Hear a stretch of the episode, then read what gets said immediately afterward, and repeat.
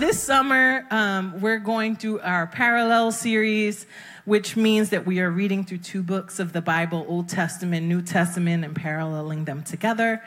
And in the beginning of the summer, we started with the book of Daniel and First Timothy. And now we are going into our new books, Job and John.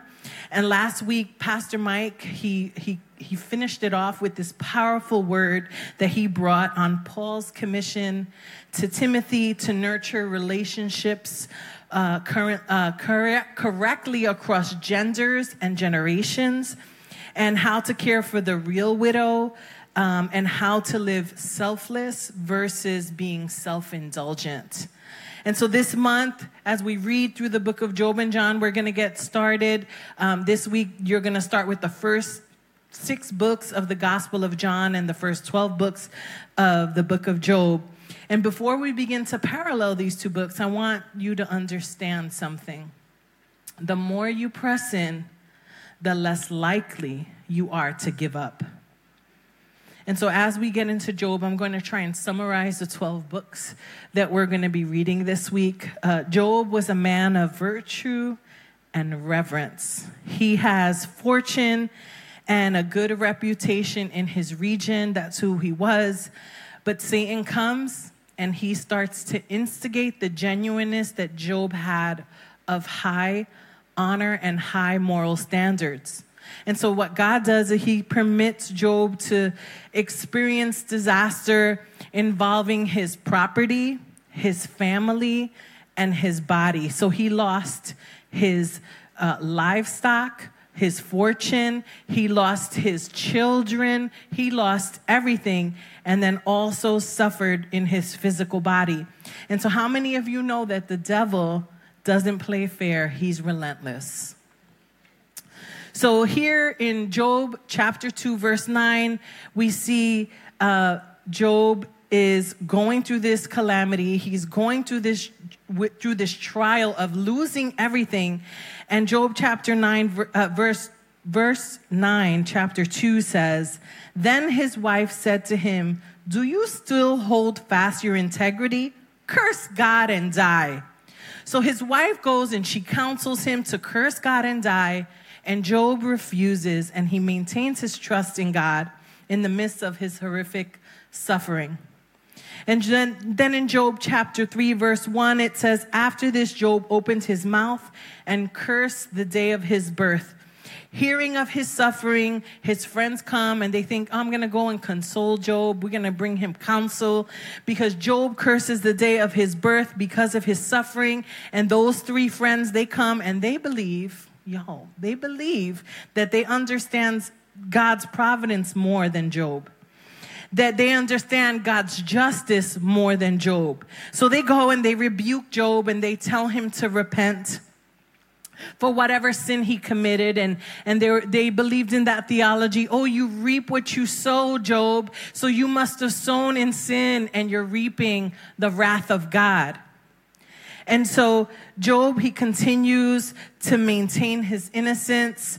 Um, and then he expresses to God, I cannot understand, God, why you have permitted this calamity on my life. So, first, God does not condemn Job. So, there was nothing that would lead us to believe that Job's suffering was a direct result of sin.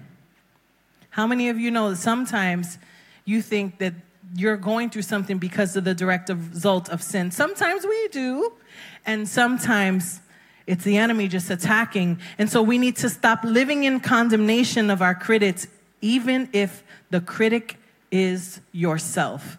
I don't know about you, but I am my own critic, and it is real up in my head as being critical. It's real. Secondly, there were no compliments from God. Uh, he didn't say anything to Job that would make you think that he suffered enough.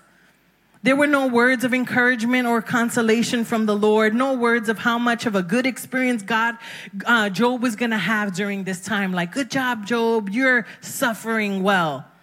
And perhaps the most shocking of all is that there are no explanations. At the very least, you would expect God to lay it out for Job in black and white and let him know the reason why he allowed Satan to go this far. But God supplies no answers to all the questions that Job had and the questions that he raised. So Job and his friends, they go through this chapter after chapter, three rounds of arguments over these issues. And then later in the chapters, there's a man named Elihu who steps in and he tells all of three Job's friends, You guys have it wrong. You have it wrong. And what he does is he defends God's providence and he points out that reproof and changed behavior are the design goals of suffering. Say reproof and change behavior. Yes, pressing in produces character, while giving up produces destruction of identity. And I'm going to say it again, y'all. Pressing in produces character, while giving up produces destruction of identity. Job cursed his birth even after his wife encouraged him to curse God. He didn't curse God. And how we conduct our conversations can give place to the enemy. So we got to watch out. You see, because Satan does not waste a moment's time to attack. At this moment, Job, he suffers from leprosy. As some scholars would suggest, he had sores on his body that led him to itch. His appearance was disfigured. He, um, what did he do? He had a loss of appetite. He was depressed. He was sleepless. He had recurring nightmares. His scabs began to peel and he had high fevers. His eyes were burning. He had chronic pain. And so, chapter after chapter, Job had been crying out to God. So, then why does God decline to provide us with answers about his dealings with us and our sufferings? Well, I'm not sure. Well, maybe it's because explanations won't always help us. Sometimes we want to know how, sometimes we want to know who, sometimes we want to know why, but sometimes the explanation won't even help us. Or maybe perhaps God keeps us ignorant because we are incapable of comprehending the answer. What Job was going through was certainly going to produce character in him.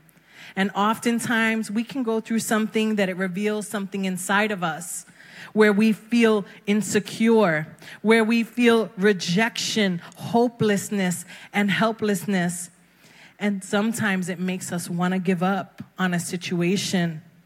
And sometimes it wants us to give it wants us to give up on others. And so I had a Job-ish experience in my life. I've been married for 18 years and I have two sons. Elijah and Ethan. I went with the E's. Yes, I'm corny. There you go. Eddie, Ethan, and Elijah. And so uh, we've been married for 18 years, and my son Elijah is 18. Do the math. That's a testimony for another day, not today. Um, and so when we, uh, when Elijah was two years old, my sister she was a speech language pathologist. She kind of just started in her career. I'm one of five. And so my sister comes to me and she's like, I think you need to get Elijah evaluated. And I was like, girl, bye. You're just, you're just comparing him to all the other kids that you work with in your school. Don't try to compare. He's reaching all the milestones. He's talking. He's fine. And my older sister calls me up one day and she was like, Joss, because that's my nickname, Joss. She said, Joss, what, um, what do you have to lose? You get him evaluated and he, he gets the intervention that he needs, or you get him evaluated and, and you, he doesn't need anything. What, what's there to lose? There's only to gain. And I was like, all right, you're right. I'm going to swallow my pride and I'm going to do it. I'm going to get him evaluated. And as we went through the evaluation, uh, the the psychologist tells me, well, what he has is because he would he would uh, often repeat what we said, right? And and your kids repeat what you say all the time, especially when they're little. It's like, yeah, they're parakeets. They repeat everything.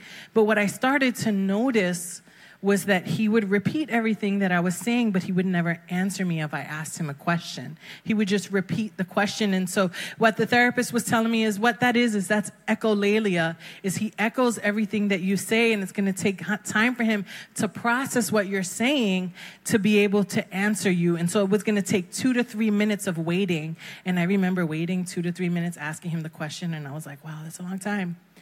Um, and so what we did was we went and we got some intervention for him. And he was two years old and he started going to school, what's called early intervention. And so in that early intervention, I was hopeful that by the time he reached kindergarten, he was going to succeed and he was going to excel. But what they were telling me was that he had a developmental delay.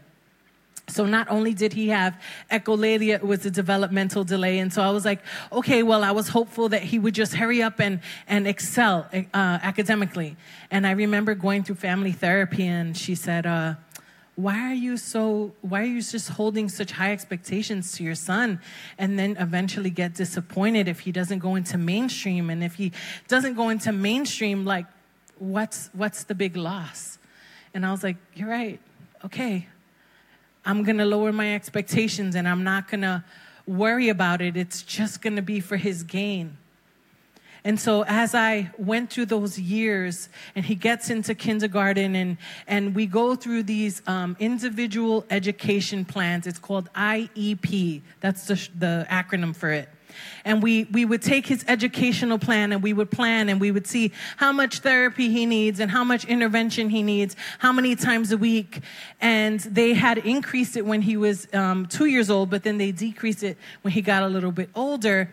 And as we went through that, I remember going to our uh, yearly meetings that we were required to, to go to and, and crying afterwards because I'm like, he's not the, the, the report is showing me where he where he is and he's not progressing well. And and if the summer goes by and I don't have him in a program then he's going to regress. And so this this fear and this not knowing what God was was going to do or this not knowing where my son was going to be I, I, I just walked in the unknowing and and there was just this suffering that was happening inside of me year after year. And by the time he was seven, I said, you know what? I'm done looking at these progress reports. And I'm not saying that I went and I threw everything away and was like, God's to heal my son. No.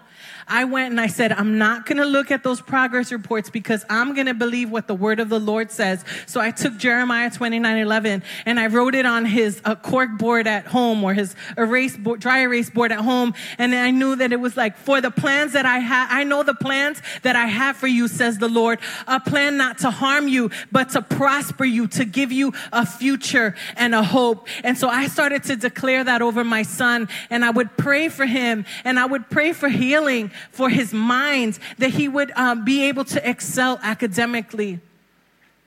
And year after year,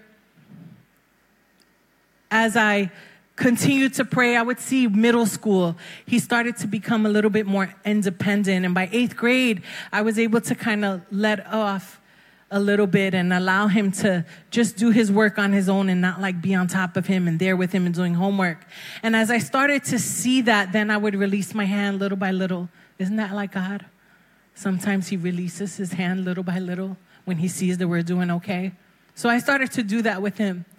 And when he hit high school, he just really started to excel. And he started having a grade point average of in the 90s and he would get the honor roll and I was just so excited because I saw him excelling. And 2 weeks ago, my son graduated with a 3.7 GPA with the he was a national honored society recipient and he received an award for outstanding character and commitment to his school community pressing in produces character. It produced character in me to be a mom. And when we went to his graduation, I remember shouting his name because I'm Latina and we shout. But what I also am is I'm a daughter of the king. And so as I shouted his name, Elijah, Elijah, because he did it and he made it. And I was shouting to the, to when I was taking him to kindergarten when he was five years old, the unknown, not knowing, but I'm shouting, Elijah, Elijah, you did it. You did it. Congratulations. Because God has all the glory on what he did in my life. And there was a character in me that he had to develop. It wasn't just Elijah has his own testimony, but there was a character in me that he developed for me to be the good mom that I needed to be for him. And there was a discipline that God was doing in my life as I was trying to push and press for my son. Isaiah 55 9 says, For as the heavens are higher than the earth, so are my ways higher than your ways, my thoughts higher than your thoughts. And maybe God keeps us ignorant because our ignorance is the best place where faith can grow. Ignorance in the midst of suffering compels us to do two things. One of two things, actually. Either we abandon God altogether or we trust Him all the more. And I had to trust God in this when all the reports were telling me where He was and where He wasn't. And you see, something more important than knowing God is that why God does what he does is learning to cling to him in faith when everything else threatens to destroy our souls. Pressing in operates in faith, while giving up operates in fear. I had fear, if the band can come up. I had fear, but I knew that I had to press I had to press in past the fear and say, God, I need faith to move this mountain today. I need faith to move every mountain every single day, every year, every test, every state exam, every single thing. I needed faith to believe for my child. So we're going into the Gospel of John. John 1:12 says, "But as many as has received him, to them he gave power to become the sons of God, even to them that believe on his name. You see, John 1:12 here, it links faith and it and power. When we faith it forward, we are pressing on into the kingdom power and authority. When John the Baptist was baptizing people and, and Jesus came and, and the Lord said, This is my son in whom I'm well pleased. And then John the Baptist's disciples are like, Hey, John, um, Rabbi, that, that Jesus guy that you baptize, all everybody's going to him. They're getting baptized over there. And John replied and said, A person cannot receive even one thing unless it is, it is given him from heaven. And in the Jewish law, one person who represents another acts on his sender's authority. And the real authority always comes from the sender. You see, the Father gave the Son power, and the Son gave it to us in the person of the Holy Spirit. Pressing in is where our greatest strength lies, while giving up is where our greatest weakness lies. In between pressing in and giving up, you'll encounter voices of incompetence. I encountered voices of incompetence. I encountered voices of, hey, you know what? You sinned, and so your son is suffering because you sinned. And it took me years to realize my identity in Christ, to realize my identity as a daughter, to say, you know what? I'm not incompetent because it's you, God. It's you. I may not have all the answers, I may not have all the science, but I know it's you. And my son Elijah, and I'm sure he had voices of incompetence in him, and that's his testimony to tell.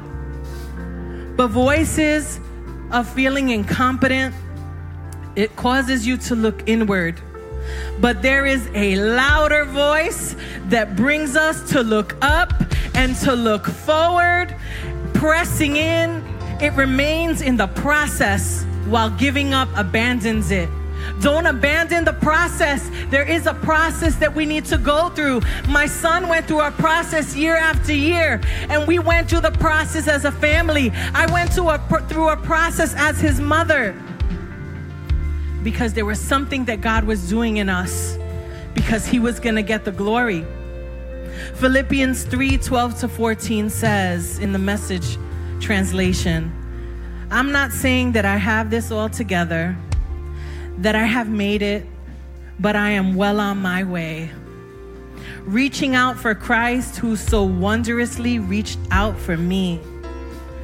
Friends, don't get me wrong, by no means do I count myself an expert in all of this, but I've got my eye on the goal where God is beckoning us Church, He is beckoning us onward to Jesus.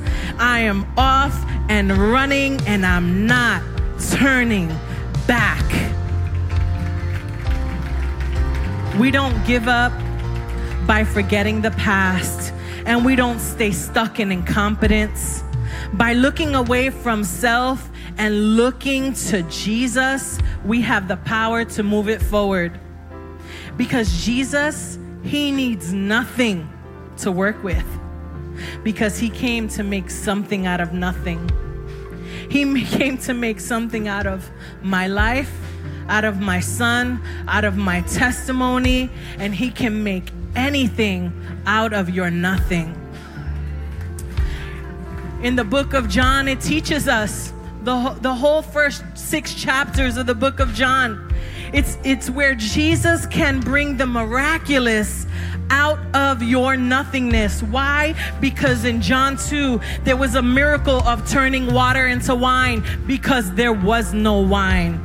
John 4, there was no water and no husband at the with the woman at the well and the miracle of no water, but he filled her with the living water.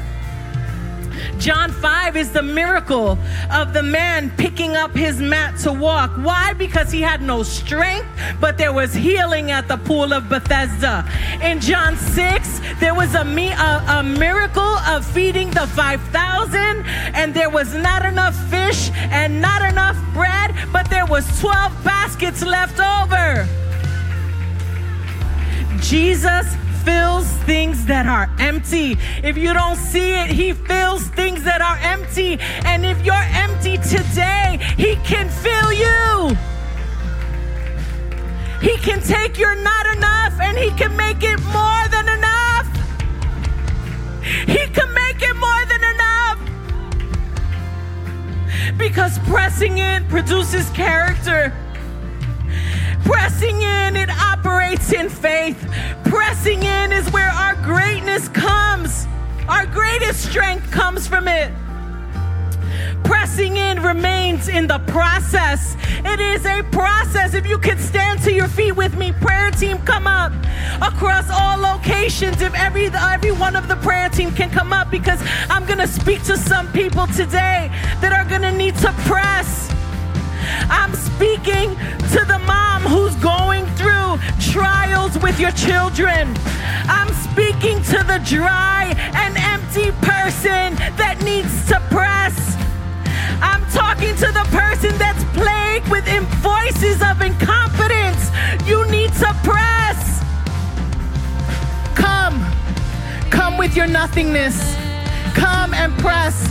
Come and meet Jesus come and let Him give you living water. Because the more you press in, the likely you are to give up.